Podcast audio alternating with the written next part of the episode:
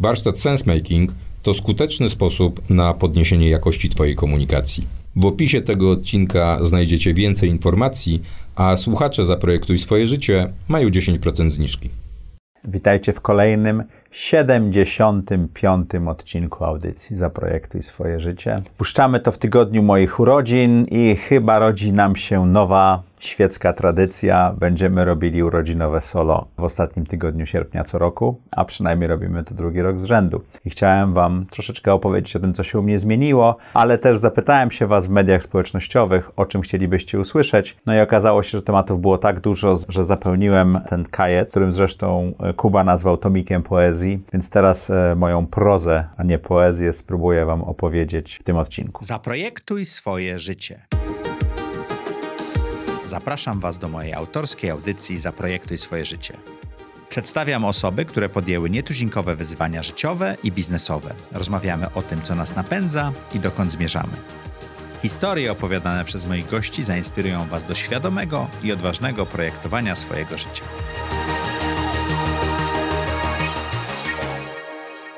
Życie potrafi nas bardzo zaskoczyć. W zeszłym roku nagrywałem odcinek urodzinowy solo, który wyszedł na odcinek 23. E, jeśli go nie oglądaliście, to warto wrócić, bo będzie bardzo dużo nawiązań. Parę tygodni przed moimi urodzinami, podobnie jak w tym roku, i e, ponad miesiąc przed imprezą, którą urządziłem na swoją pięćdziesiątkę, gdzie po prostu czułem się jak młody Bóg i stwierdziłem, że trzecia ćwiartka mojego życia stoi przede mną otworem. Dokładnie tydzień po tejże imprezie, 27 7 września mój świat stanął do góry nogami. Dosłownie miałem e, wypadek na hulajnodze. Na dole w opisie jest link do tekstu, który napisałem parę tygodni po tym wypadku, ale efektywnie jestem po jednej poważnej operacji. Mam kilka śrub i czeka mnie jeszcze jedna. Od roku praktycznie skupiam się na tym, żeby zacząć normalnie chodzić i normalnie funkcjonować. Jestem tam w jednym miejscu w 60%, w jednym miejscu w 90%. Gdyby nie to, że rehabilituję się kilka razy w tygodniu, to pewno byłoby to dużo gorzej, ale posiadanie takiej firmy jak MobileMed, która zajmuje się rehabilitacją w całym kraju, akurat pomaga. Ten odcinek będzie o wykorzystywaniu doświadczeń z pierwszej i drugiej ćwiartki naszego życia, czyli pierwszych 25 lat i drugich 25 lat i przenoszenia tego trzecią ćwiartkę naszego życia. Oczywiście te doświadczenia, które ja zebrałem przez 50 lat, dla Was mogą przydać się dużo wcześniej, więc nie musicie czekać do swojej 50, żeby to wykorzystać. Jeśli e, nie oglądaliście odcinka 23, wiem, powtarzam się, ale warto tam wrócić i obejrzeć e, i zrozumieć tę koncepcję czterech ćwiartek. Mam do Was jedną prośbę. Chciałbym od Was dostać prezent na urodziny. To są moje 51 urodziny, mogę o to prosić. Mam prośbę o jeden z trzech rodzajów prezentu. Jeżeli lubicie dawać prezenty materialne, to zapraszamy Was na stronę e, audycji Zaprojektuj swoje życie e, patronite.pl łamane przez ZTZ, gdzie możecie zostać patronem i wspierać dalsze działanie i rozwój audycji. Jeżeli lubicie doświadczenia, to polećcie audycję Zaprojektuj swoje życie dwóm osobom spoza waszego bezpośredniego kręgu znajomych, z innego miasta, z innej uczelni, z innej pracy i powiedzcie, dlaczego warto słuchać czy oglądać tę audycję. A jeśli lubicie dawać takie proste prezenty, to po prostu prosimy was o lajka i komentarz pod tym wideo, a jeżeli słuchacie nas na Apple Podcast, to komentarz dotyczący tego odcinka będzie bardzo miły. Takie proste prezenty, myślę, że nie będzie od Was to dużo wysiłku wymagało. Zaczynamy. Co zmienia się wchodząc w trzecią ćwiartkę życia, takim hukiem jak wypadek na hulajnodze również, co zmienia się w trzeciej ćwiartce życia, szczególnie wychodząc z takiego zakrętu, w jaki ja wpadłem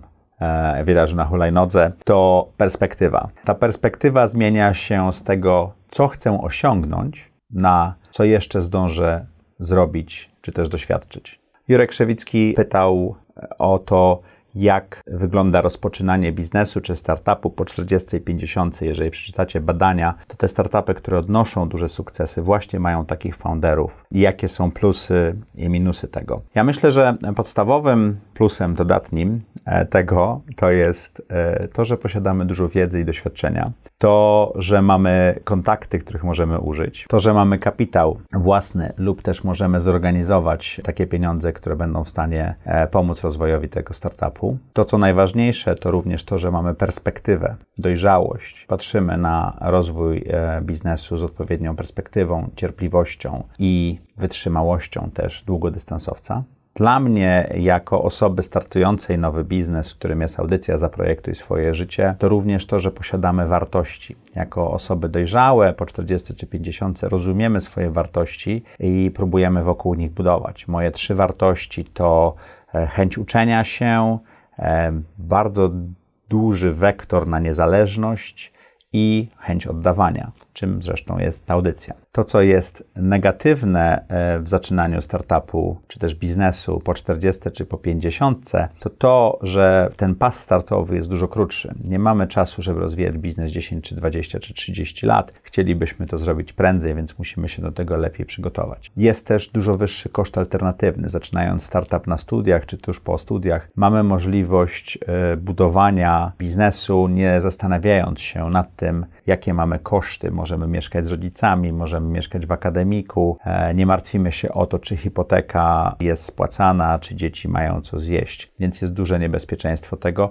Zresztą e, polecam Wam blog Dawida Paczki, Koszt Alternatywny, gdzie Dawid dużo pisze o różnych konsekwencjach tego, niekoniecznie przy zakładaniu biznesu. Zaczynając biznes e, w trzeciej ćwiartce, mamy też zupełnie inny poziom energii. Niekoniecznie będziemy w stanie pracować po 20 godzin dziennie i zarywać nocki, e, więc musimy bardzo mocno przygotować się do tego, jak chcemy to zrobić. I to jest ta wytrzymałość długodystansowca, o której mówiłem już. E, dużym minusem, moim zdaniem, jest niefortunny brak naiwności. Czasami ta naiwność i bardzo pozytywna energia pomaga startupowi rozwinąć się szybciej albo lepiej. E, osoby z dużym doświadczeniem, przynajmniej ja patrzę na siebie, niekoniecznie tak oczywiście reagują wszyscy, mogą mieć e, pewien brak naiwności. Też zbyt duży realizm, który powoduje, że czasami nie podejmujemy szalonych kroków. Oczywiście szalone kroki wywracają biznesy, ale szalone kroki też pozwalają biznesom osiągnąć szczyty. Drugim obszarem, który chyba jest super ważny w robieniu czegokolwiek w życiu, ale biznesu też, o który pytał Bartek Pucek. Jeśli nie czytacie newslettera Bartka Pucka, to polecam pucek.com. Warto tam wejść. Newsletter Bartka to jest jeden z dwóch newsletterów, które otwieram w momencie, kiedy wpadają do mojej skrzynki. Pierwszym jest newsletter Jamesa Clear, który napisał Atomic Habits i to, to, to też bardzo polecam, bardzo krótki, jeden, dwa, trzy punkty. E, bardzo szybko się czyta. To co czwartek oprócz audycji to jest jedna z rzeczy, którą otwieram od razu. A Bartek zapytał, jaki rodzaj spotkań czy networku miał wykładniczy e, wpływ na mój biznes, czy też e, na moje życie. Tak naprawdę to jest network, który po angielsku nazywa się weak network, czyli to są dalsi znajomi, znajomi znajomych. Nie zdajemy sobie sprawy, e, jak bardzo ważny jest taki szeroki network. Ja zawsze gości, pytam, gości audycji pytam o to, jak wygląda ich Power 5, czyli te pięć najbliższych osób, od których czerpią tą inspirację. I to jest bardzo ważna sieć kontaktów, które mamy, bo ona buduje nas i najczęściej odbijamy pomysły.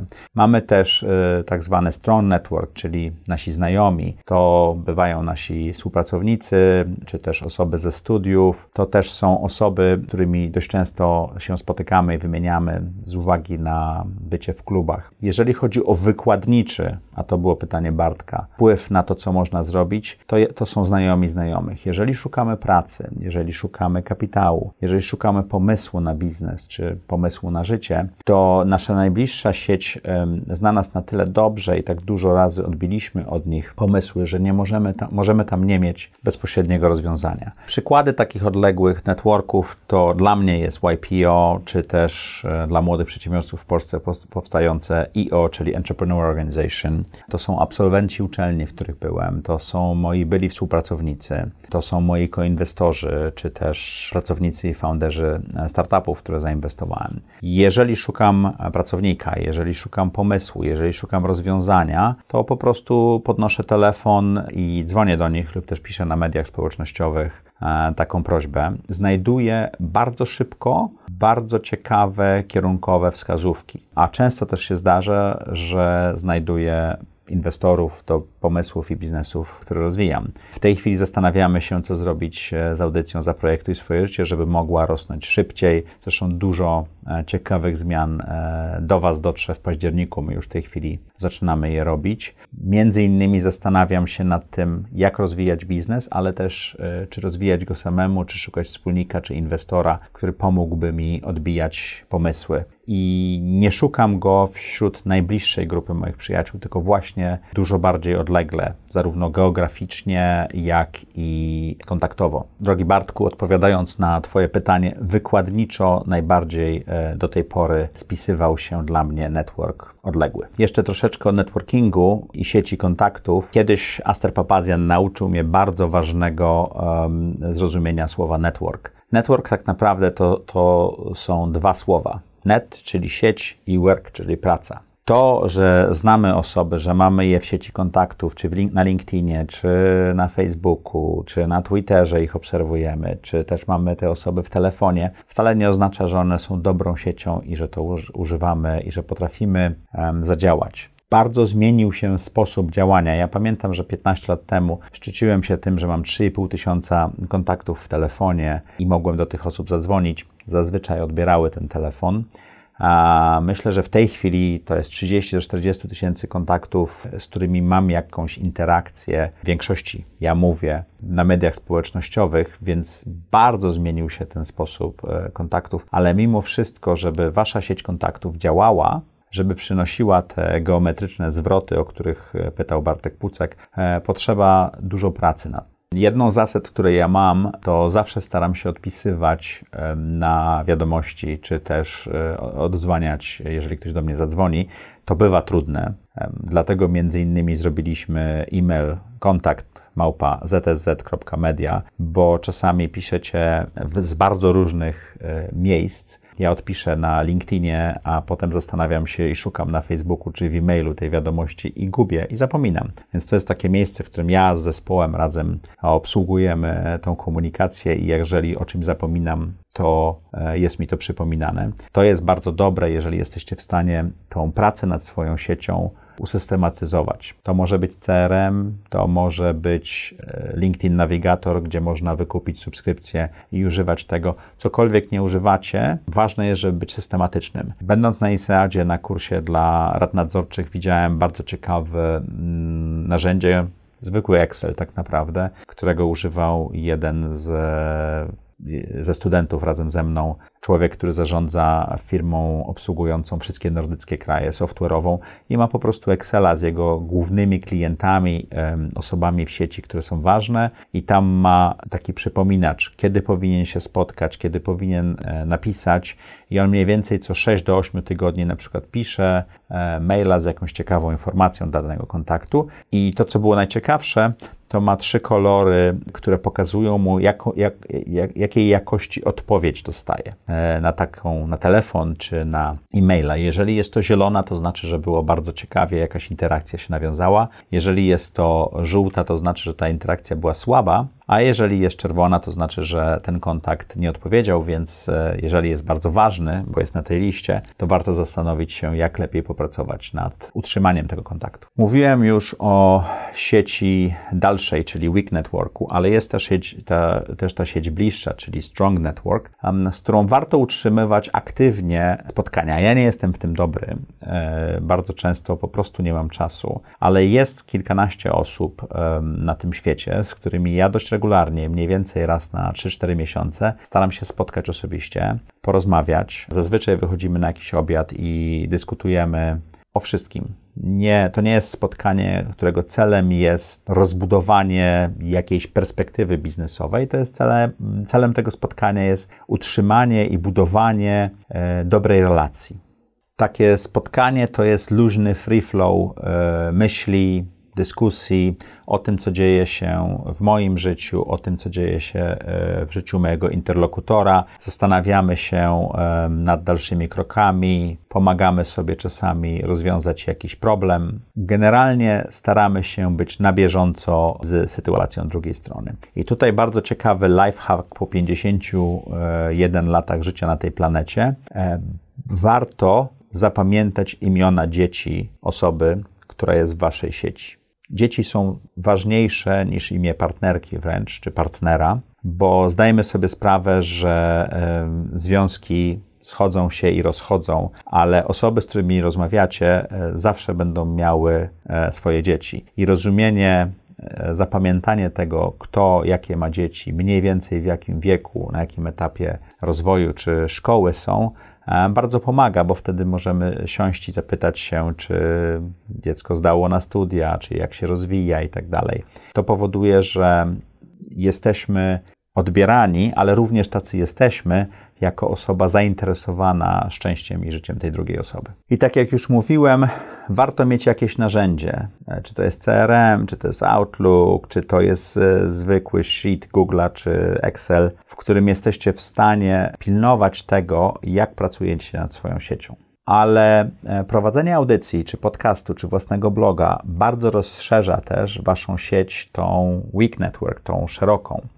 i muszę Wam opowiedzieć parę anegdot tego, jak ja znalazłem się w dość niesamowitych sytuacjach, dlatego że prowadzę audycję. Po pierwsze, dostaję ciekawe propozycje biznesowe, czasami z nich korzystam. Różnie to bywa, zależnie od e, momentu, w którym ta propozycja do mnie trafia i jakości tej propozycji. Ale po drugie, zdarza mi się, że ludzie do mnie podchodzą. I to, to pierwszy raz to doświadczyłem w zeszłym roku w lecie w Brukseli na lotnisku, w Business Lounge'u. Podszedł do mnie człowiek, z którym e, rozmawiałem przez chwilę i ja muszę Wam powiedzieć, że to była pierwsza taka interakcja. To było około 15, może 20 odcinka i ja się najnormalniej w świecie przestraszyłem. I bardzo szybko zakończyłem tą rozmowę, bo nie potrafiłem sobie z tym poradzić. Takie sytuacje stają się już e, troszeczkę, może nie codziennością, ale zaczynam się do nich przyzwyczajać, bo jesteśmy na Powiślu z dziećmi, jemy lody i ktoś podchodzi i dyskutuje, czy śpieszę się na spotkanie biznesowe tuż pod e, Zebra Tower w Warszawie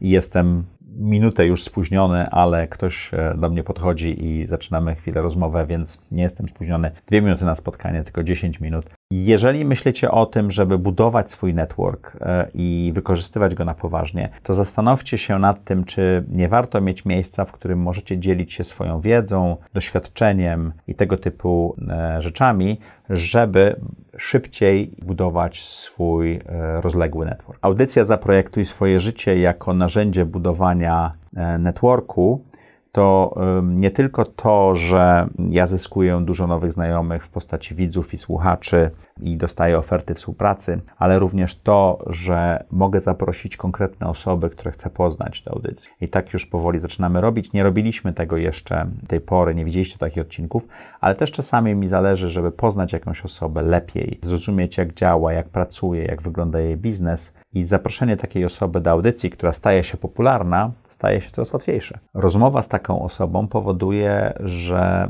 obu osobach, to znaczy we mnie jako prowadzącym, jak i gościu audycji, wzbudza się uczucie e, wdzięczności, czy też raczej reciprocity. To, to nie do końca tak dobrze się tłumaczy na polski, ale takiej wdzięczności, że mieliśmy ten moment, mogliśmy porozmawiać, mogliśmy się zastanowić nad projektowaniem życia danej osoby. Potem, gdy chcemy ten, ten kontakt dalej rozwijać i budować sieć w oparciu o ten kontakt, jest nam dużo łatwiej. Bartek Pucek pytał również o to, w jaki sposób dzisiaj rozpocząłbym budowanie swojej sieci kontaktów. Ja myślę, że to, gdzie jestem w tej chwili, gdzie większość z nas jest z networkiem, jest troszeczkę wynikiem podróży, którą przeprowadzamy przez życie, osób, które spotykamy w pracy, w biznesach, w szkole. Ja myślę, że teraz, gdybym zaczynał od nowa, to zacząłbym od pytania dlaczego, Simon Sinek, ale generalnie zastanowiłbym się, jaki jest mój cel budowania tego networku. Czy to jest cel dla, y, związany z przyjemnością przebywania z innymi osobami? Czy to jest cel spędzania czasu, golf, tenis, pływanie, żeglowanie. Czy to jest cel czysty, czysto biznesowy, czy też to są cele mieszane? To znaczy chcemy żeglować, ale również robić biznes, zastanawiamy się, czy, czy chcemy to połączyć. Generalnie, jeżeli wiemy dlaczego, jaki jest cel tworzenia e, tej sieci kontaktów, będzie nam łatwiej. A gdzie zacząć? Jest bardzo proste. Poszukajmy organizacji, które są bliskie naszemu celowi. Jeżeli jest to cel biznesowy, a jesteśmy na studiach, ISEC jest takim przykładem. Jeżeli jesteśmy przedsiębiorcą, EO, czyli Entrepreneur Organization, jest świetne dla początkujących przedsiębiorców, a YPO dla firm, które mają powyżej 15 milionów złotych obrotu i chyba 50 osób zatrudnionych w tej chwili jest tym progiem wejścia, ale tam e, możemy znaleźć bardzo ciekawych ludzi, którzy nie tylko biznesowo, ale życiowo będą bardzo wartościowym dodatkiem do naszej sieci kontaktów. Jeżeli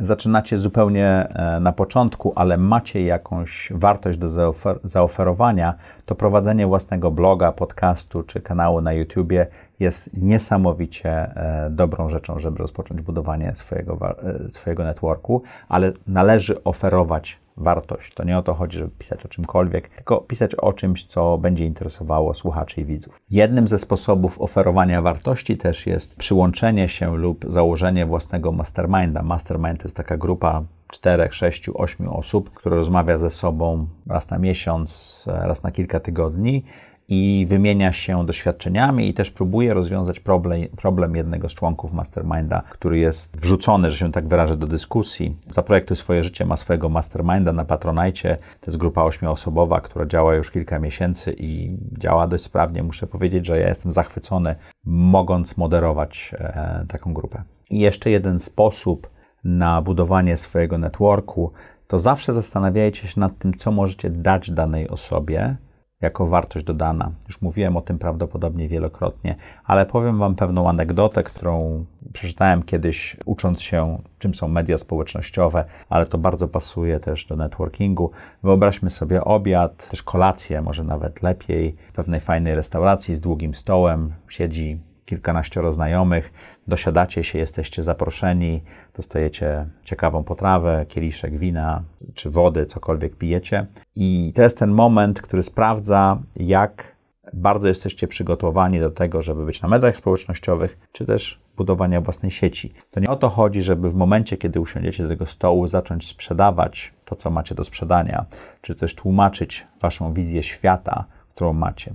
To jest bardzo dobry moment, żeby posiedzieć i posłuchać, zrozumieć, jak działa grupa, jakie rozmowy się tam toczą, jakie tematy są odbijane między jakimi osobami. Raczej słuchać, raczej dodawać niewiele do tej wartości i budować swoje zrozumienie grupy do następnego spotkania, do, następnego, do następnej możliwości bycia w tej sieci.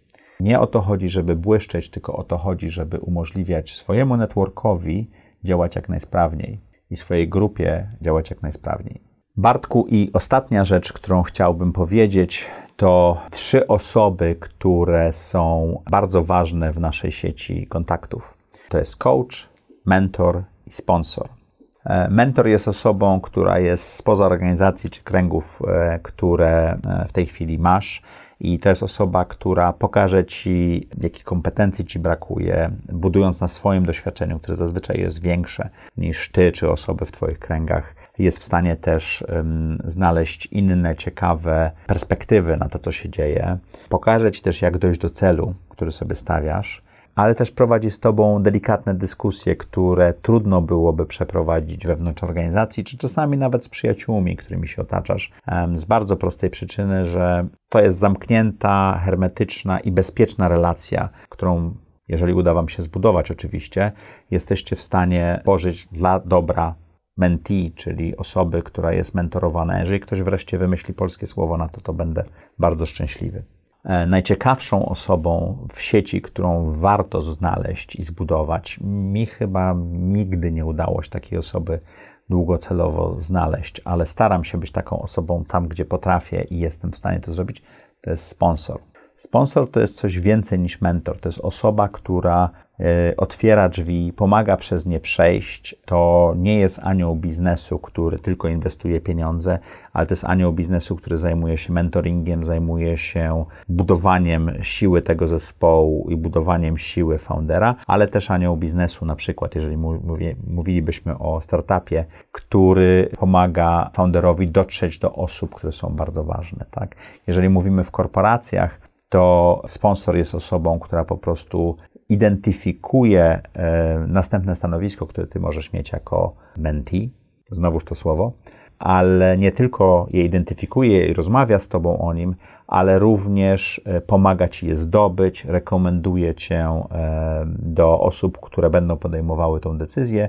I jak już jesteś w tym stanowisku, też pomaga Ci utrzymać to stanowisko i rozwijać się w nim we właściwym tempie. Odchodząc od networkingu i wracając do biznesu po pięćdziesiątce, nastaje takie pytanie, czy ważna jest branża, czy ważniejsze będzie e, skalowanie tego biznesu. I muszę Wam powiedzieć, że ja nie znalazłem odpowiedzi na to pytanie.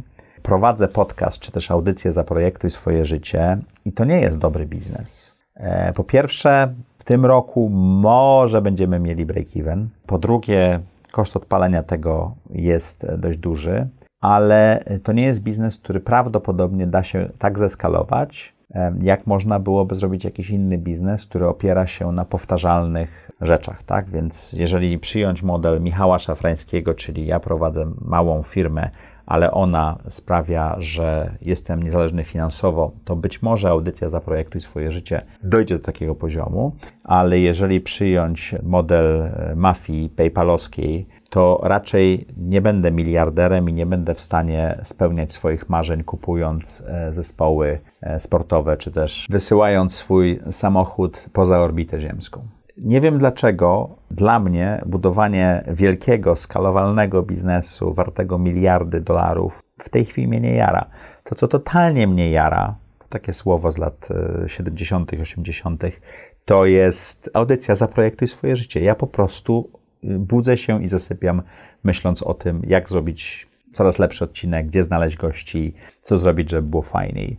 I to jest to piękno w momencie, kiedy mamy niezależność finansową, że możemy dokonywać wyborów niezwiązanych z gonieniem za czymś, tylko raczej y, za czymś materialnym, tylko gonieniem za czymś, co sprawia nam przyjemność. W audycji Zaprojektuj swoje życie nie mamy KPI-ów, Key Performance Indicators, OKR-ów, czy też innych celów, ale mamy jedną wartość, którą powiedzieliśmy sobie trochę w chichach, śmichach, e, pijąc wino w okolicy celebracji 20 odcinka, która stała się tak naprawdę naszą podstawową wartością i rzeczywiście mierzymy sukces tego, jak to działa. I to jest bardzo prosta wartość. Ma być fajnie. I muszę Wam powiedzieć, że były momenty w audycji, że coś nie działało, i ja wiedziałem dokładnie, Dzięki tej jednej wartości, którą stworzyliśmy trochę dla żartów, ale stała się naszą wartością, że coś nie działa i było niefajnie, i wtedy rozstawaliśmy się z ludźmi, którzy z nami współpracowali, czy też zmieniliśmy sposób działania, tak żeby znów było fajnie. Bartek Pucek zadał wiele pytań, zresztą na nich oparłem dużą część tego odcinka. E, warto słuchać pytań mądrych ludzi. Pytanie brzmiało: jak filtruję atrakcyjne szanse w całym szumie, który do mnie spływa?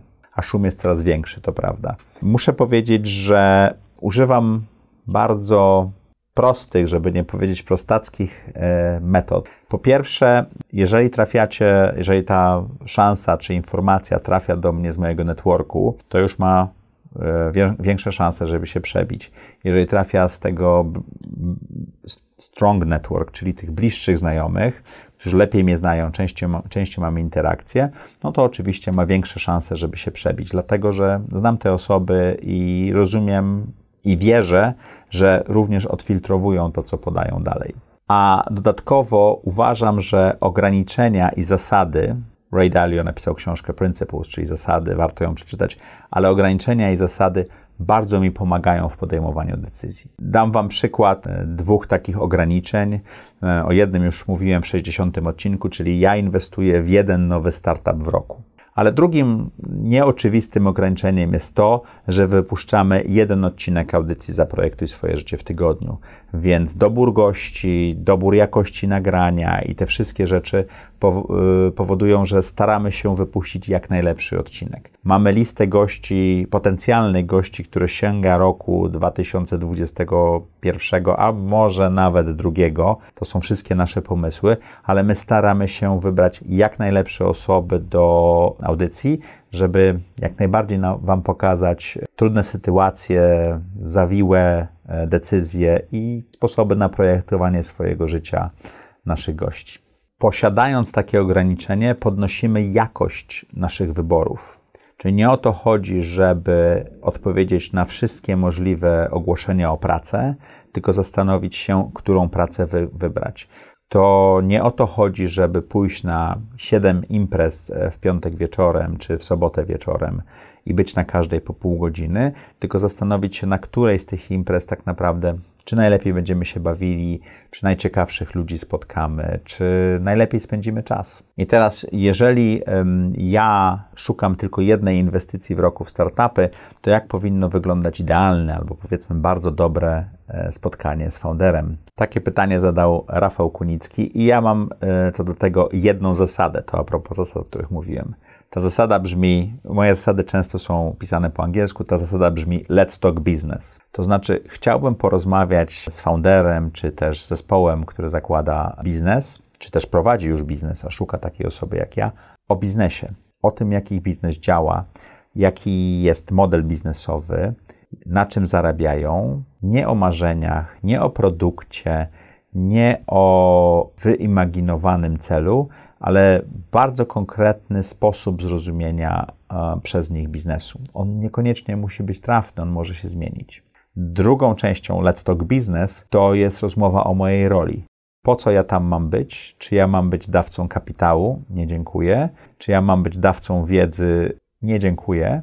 Czy ja mam być osobą, która swoim doświadczeniem, swoją wiedzą, swoim networkiem wesprze założyciela czy założycielkę startupu w rozwijaniu tego i w odpowiedni sposób również będzie wynagrodzona, stanie się e, wspólnikiem te, te, tego biznesu. Tak, poproszę. Przykłady takich dobrych spotkań to e, moja inwestycja w Emiteo, czyli crowdfunding udziałowy. Ten biznes jeszcze nie wystartował z uwagi na opóźnienia związane z pandemią, ale Dawid Paczka, który w taki idealny sposób podszedł do tego, jak otworzyć spotkanie. Zresztą zapraszam Was na niecodziennik numer jeden, gdzie nagrany gdzieś na sopockich plażach e, odcinek, w którym rozmawiamy o tym, jak przebić się do osoby, która jest dla nas ważna. Ale Dawidowi udało się do mnie przebić, pokazać zespół, pokazać pomysł, pokazać, dlaczego ten biznes jest dobry dla mnie i ja jestem dobry dla tego biznesu. I złożyć mi ofertę, która była bardzo rozsądna, hojna i do zaakceptowania. Do, od tej pory współpracujemy już ponad rok.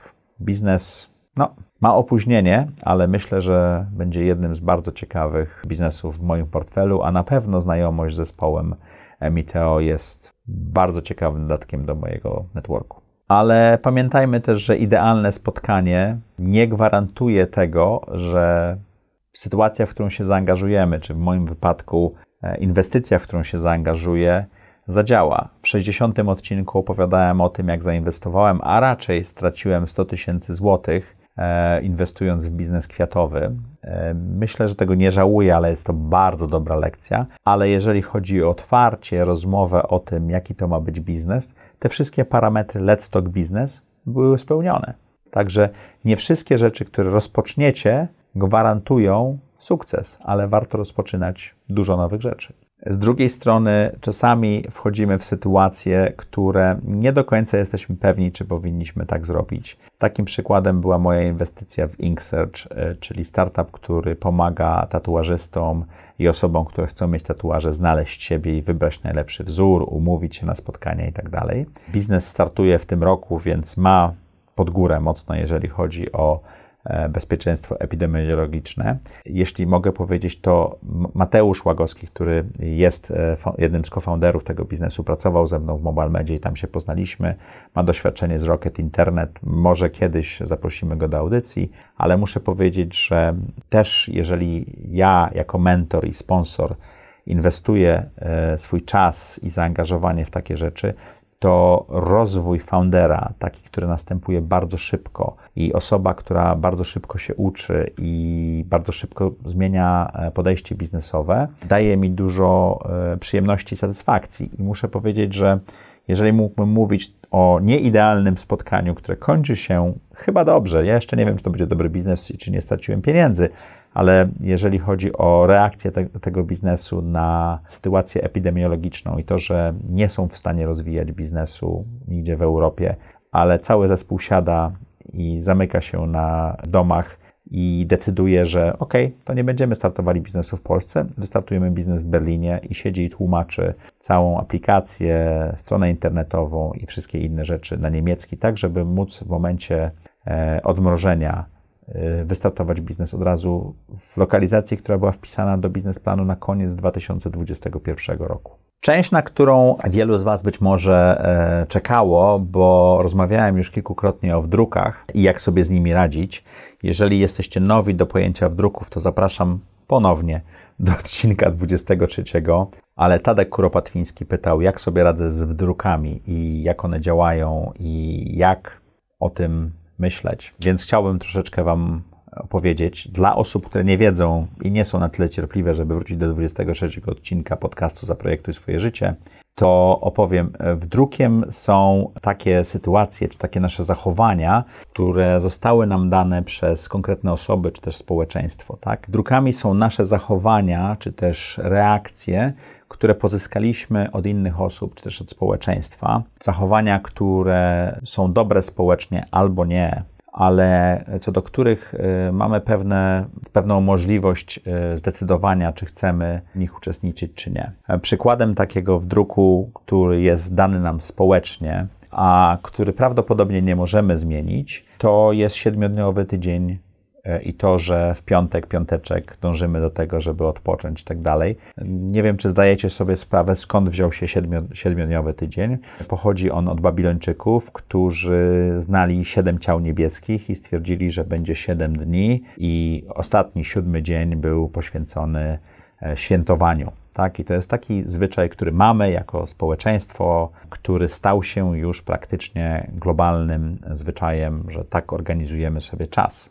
Czy się z tym zgadzamy, czy nie, trudno byłoby się temu przeciwstawić. Wdrukiem, który możemy zrozumieć lepiej i przeciwstawić się niemu, to jest wdruk, który ja mam od swojego dzieciństwa, który zresztą powoduje, że raczej jestem bardziej okrągły niż wklęsły czyli zjedz talerz, talerz do końca. Zjedz talerz do końca, bo dzieci w Afryce głodują. To byłby cytat, który bardzo często słyszałem jako dziecko. W tej chwili staram się, e, wychowując swoje dzieci, nie mówić tego, chociaż muszę powiedzieć, że czasami taki wdruk e, wraca do nas e, i ciężko sobie z nim poradzić. Ale jeżeli zrozumiemy, skąd on się wziął, czyli pokolenie wychowane w latach 40., 50., 60., gdzie jedzenie nie było tak łatwo dostępne, i dlaczego on istniał, to też zaczynamy zdawać sobie sprawę teraz w pokoleniu wychowanym w latach 90. czy po roku 2000, gdzie do wszystkiego jest dodawany cukier, gdzie jedzenie jest dużo bardziej przetworzone, dostępność do kalorii jest olbrzymia,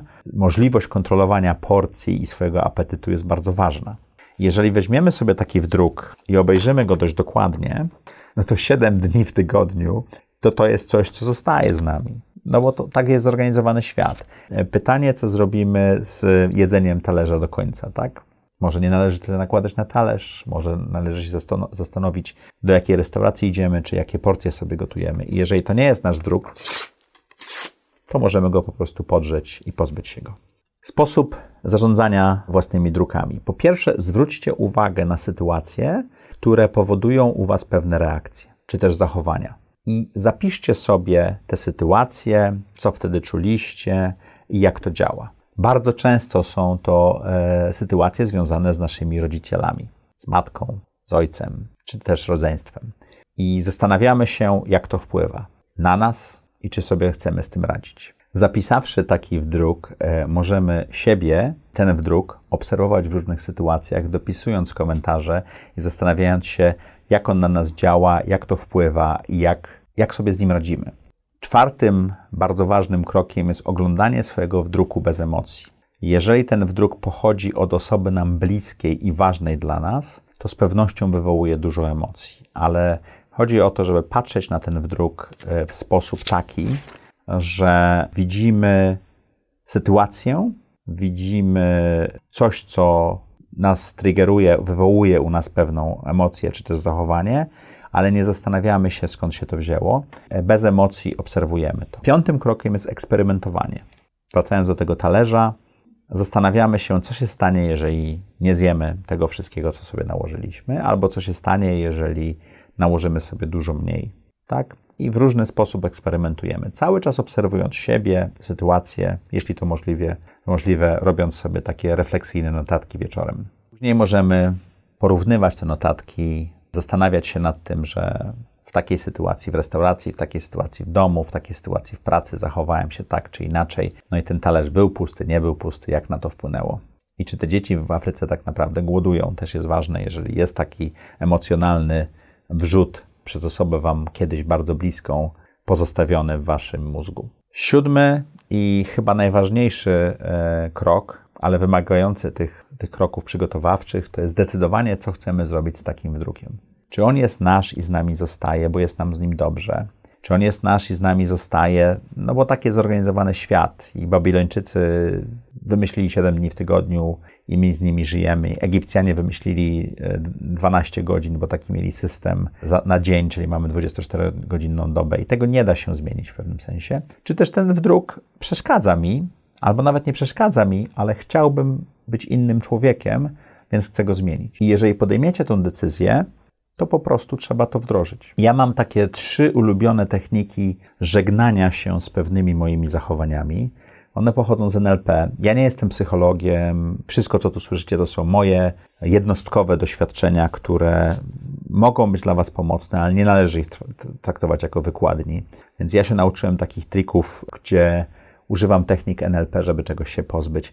Pierwszym to jest oprawianie tego wydarzenia, czy tego obrazu, czy tej sytuacji w ramę. Piękną, w moim wypadku piękną, złotą ramę i wieszanie tej ramy w jakimś muzeum, które znam. Dla mnie zazwyczaj jest to Louvre albo Muzeum d'Orsay, ale też bywa to Muzeum Narodowe w Warszawie. Wieszam sobie tą sytuację, e, czy ten wdruk w tej ramie i powoli wychodzę z tego korytarza i z tego muzeum, pozostawiając to dzieło sztuki, które mną kiedyś rządziło, za sobą takim brutalnym sposobem, ale nie, nie zawsze działającym tak dobrze jak muzeum, dla mnie jest wyobrażenie sobie sytuacji, w której ten wdruk jest bardzo szczegółowo przeze mnie spisany. Nawet raz próbowałem to robić y, w realu i podpalanie tej kartki. Tak, podpalanie mentalnie tej kartki, żeby ta sytuacja, ten wdruk znikał. To czasami działa, ale dla mnie muzeum zazwyczaj było najlepsze. Mam też taką wakacyjną wersję wychodzenia z muzeum. Wyobrażam siebie na statku wycieczkowym wychodzącym z portu w Gdańsku i wypływającym i ten mój wdruk wisi takiej tablicy, która pozostaje na nabrzeżu. I ja go najpierw bardzo dobrze widzę i wszystkie napisy i wszystkie obrazy tam są, ale im bardziej ten statek wychodzi, im bardziej ta poranna mgła uniemożliwia zobaczenie tego, tym bardziej to znika. To są moje pomysły na to, jak pozbyć się wdruków, i one dla mnie działały. Jeżeli przeprowadziłem 8 punktów i zrozumiałem, skąd one się biorą, podjąłem decyzję, że chcę się ich pozbyć, to to jest mój sposób powieszenia tego na haczyku i pozbycia się tego. Spróbujcie swoich sposobów. Myślę, że zadziałają lepiej niż moje. Mam nadzieję, że ten odcinek był dla Was wartościowy i że udało Wam się znaleźć jakiś lifehack, jakiś trik, jakąś myśl, która Wam pomoże. Na do widzenia, czytając z mojego zeszyciku, z którego Kuba z drugiej strony kamery bardzo mocno się śmieje, za Adamem Grantem chciałem Wam przeczytać bardzo ciekawą definicję sukcesu. Jeśli zdefiniujecie swój sukces tylko w wymiarze wzbogacania się, osiągnięć czy też wpływów, to stracicie wolność. Wolność wyboru tego, jak spędzacie swój czas. Niezależność wyboru jest skarbem. Żadna waluta nie jest cenniejsza ani rzadsza niż wolność. To powiedział Adam Grant, a ja bym dodał tylko może poza czasem. Pamiętajcie, że ten czas, który macie na tym padole, jest ograniczony i tylko wy możecie zdecydować, jak chcecie go spędzić. Projektujcie swoje życie jak najlepiej. Dziękuję Wam ślicznie, że poświęciliście tą godzinę na wypociny 51-latka w swoje urodziny.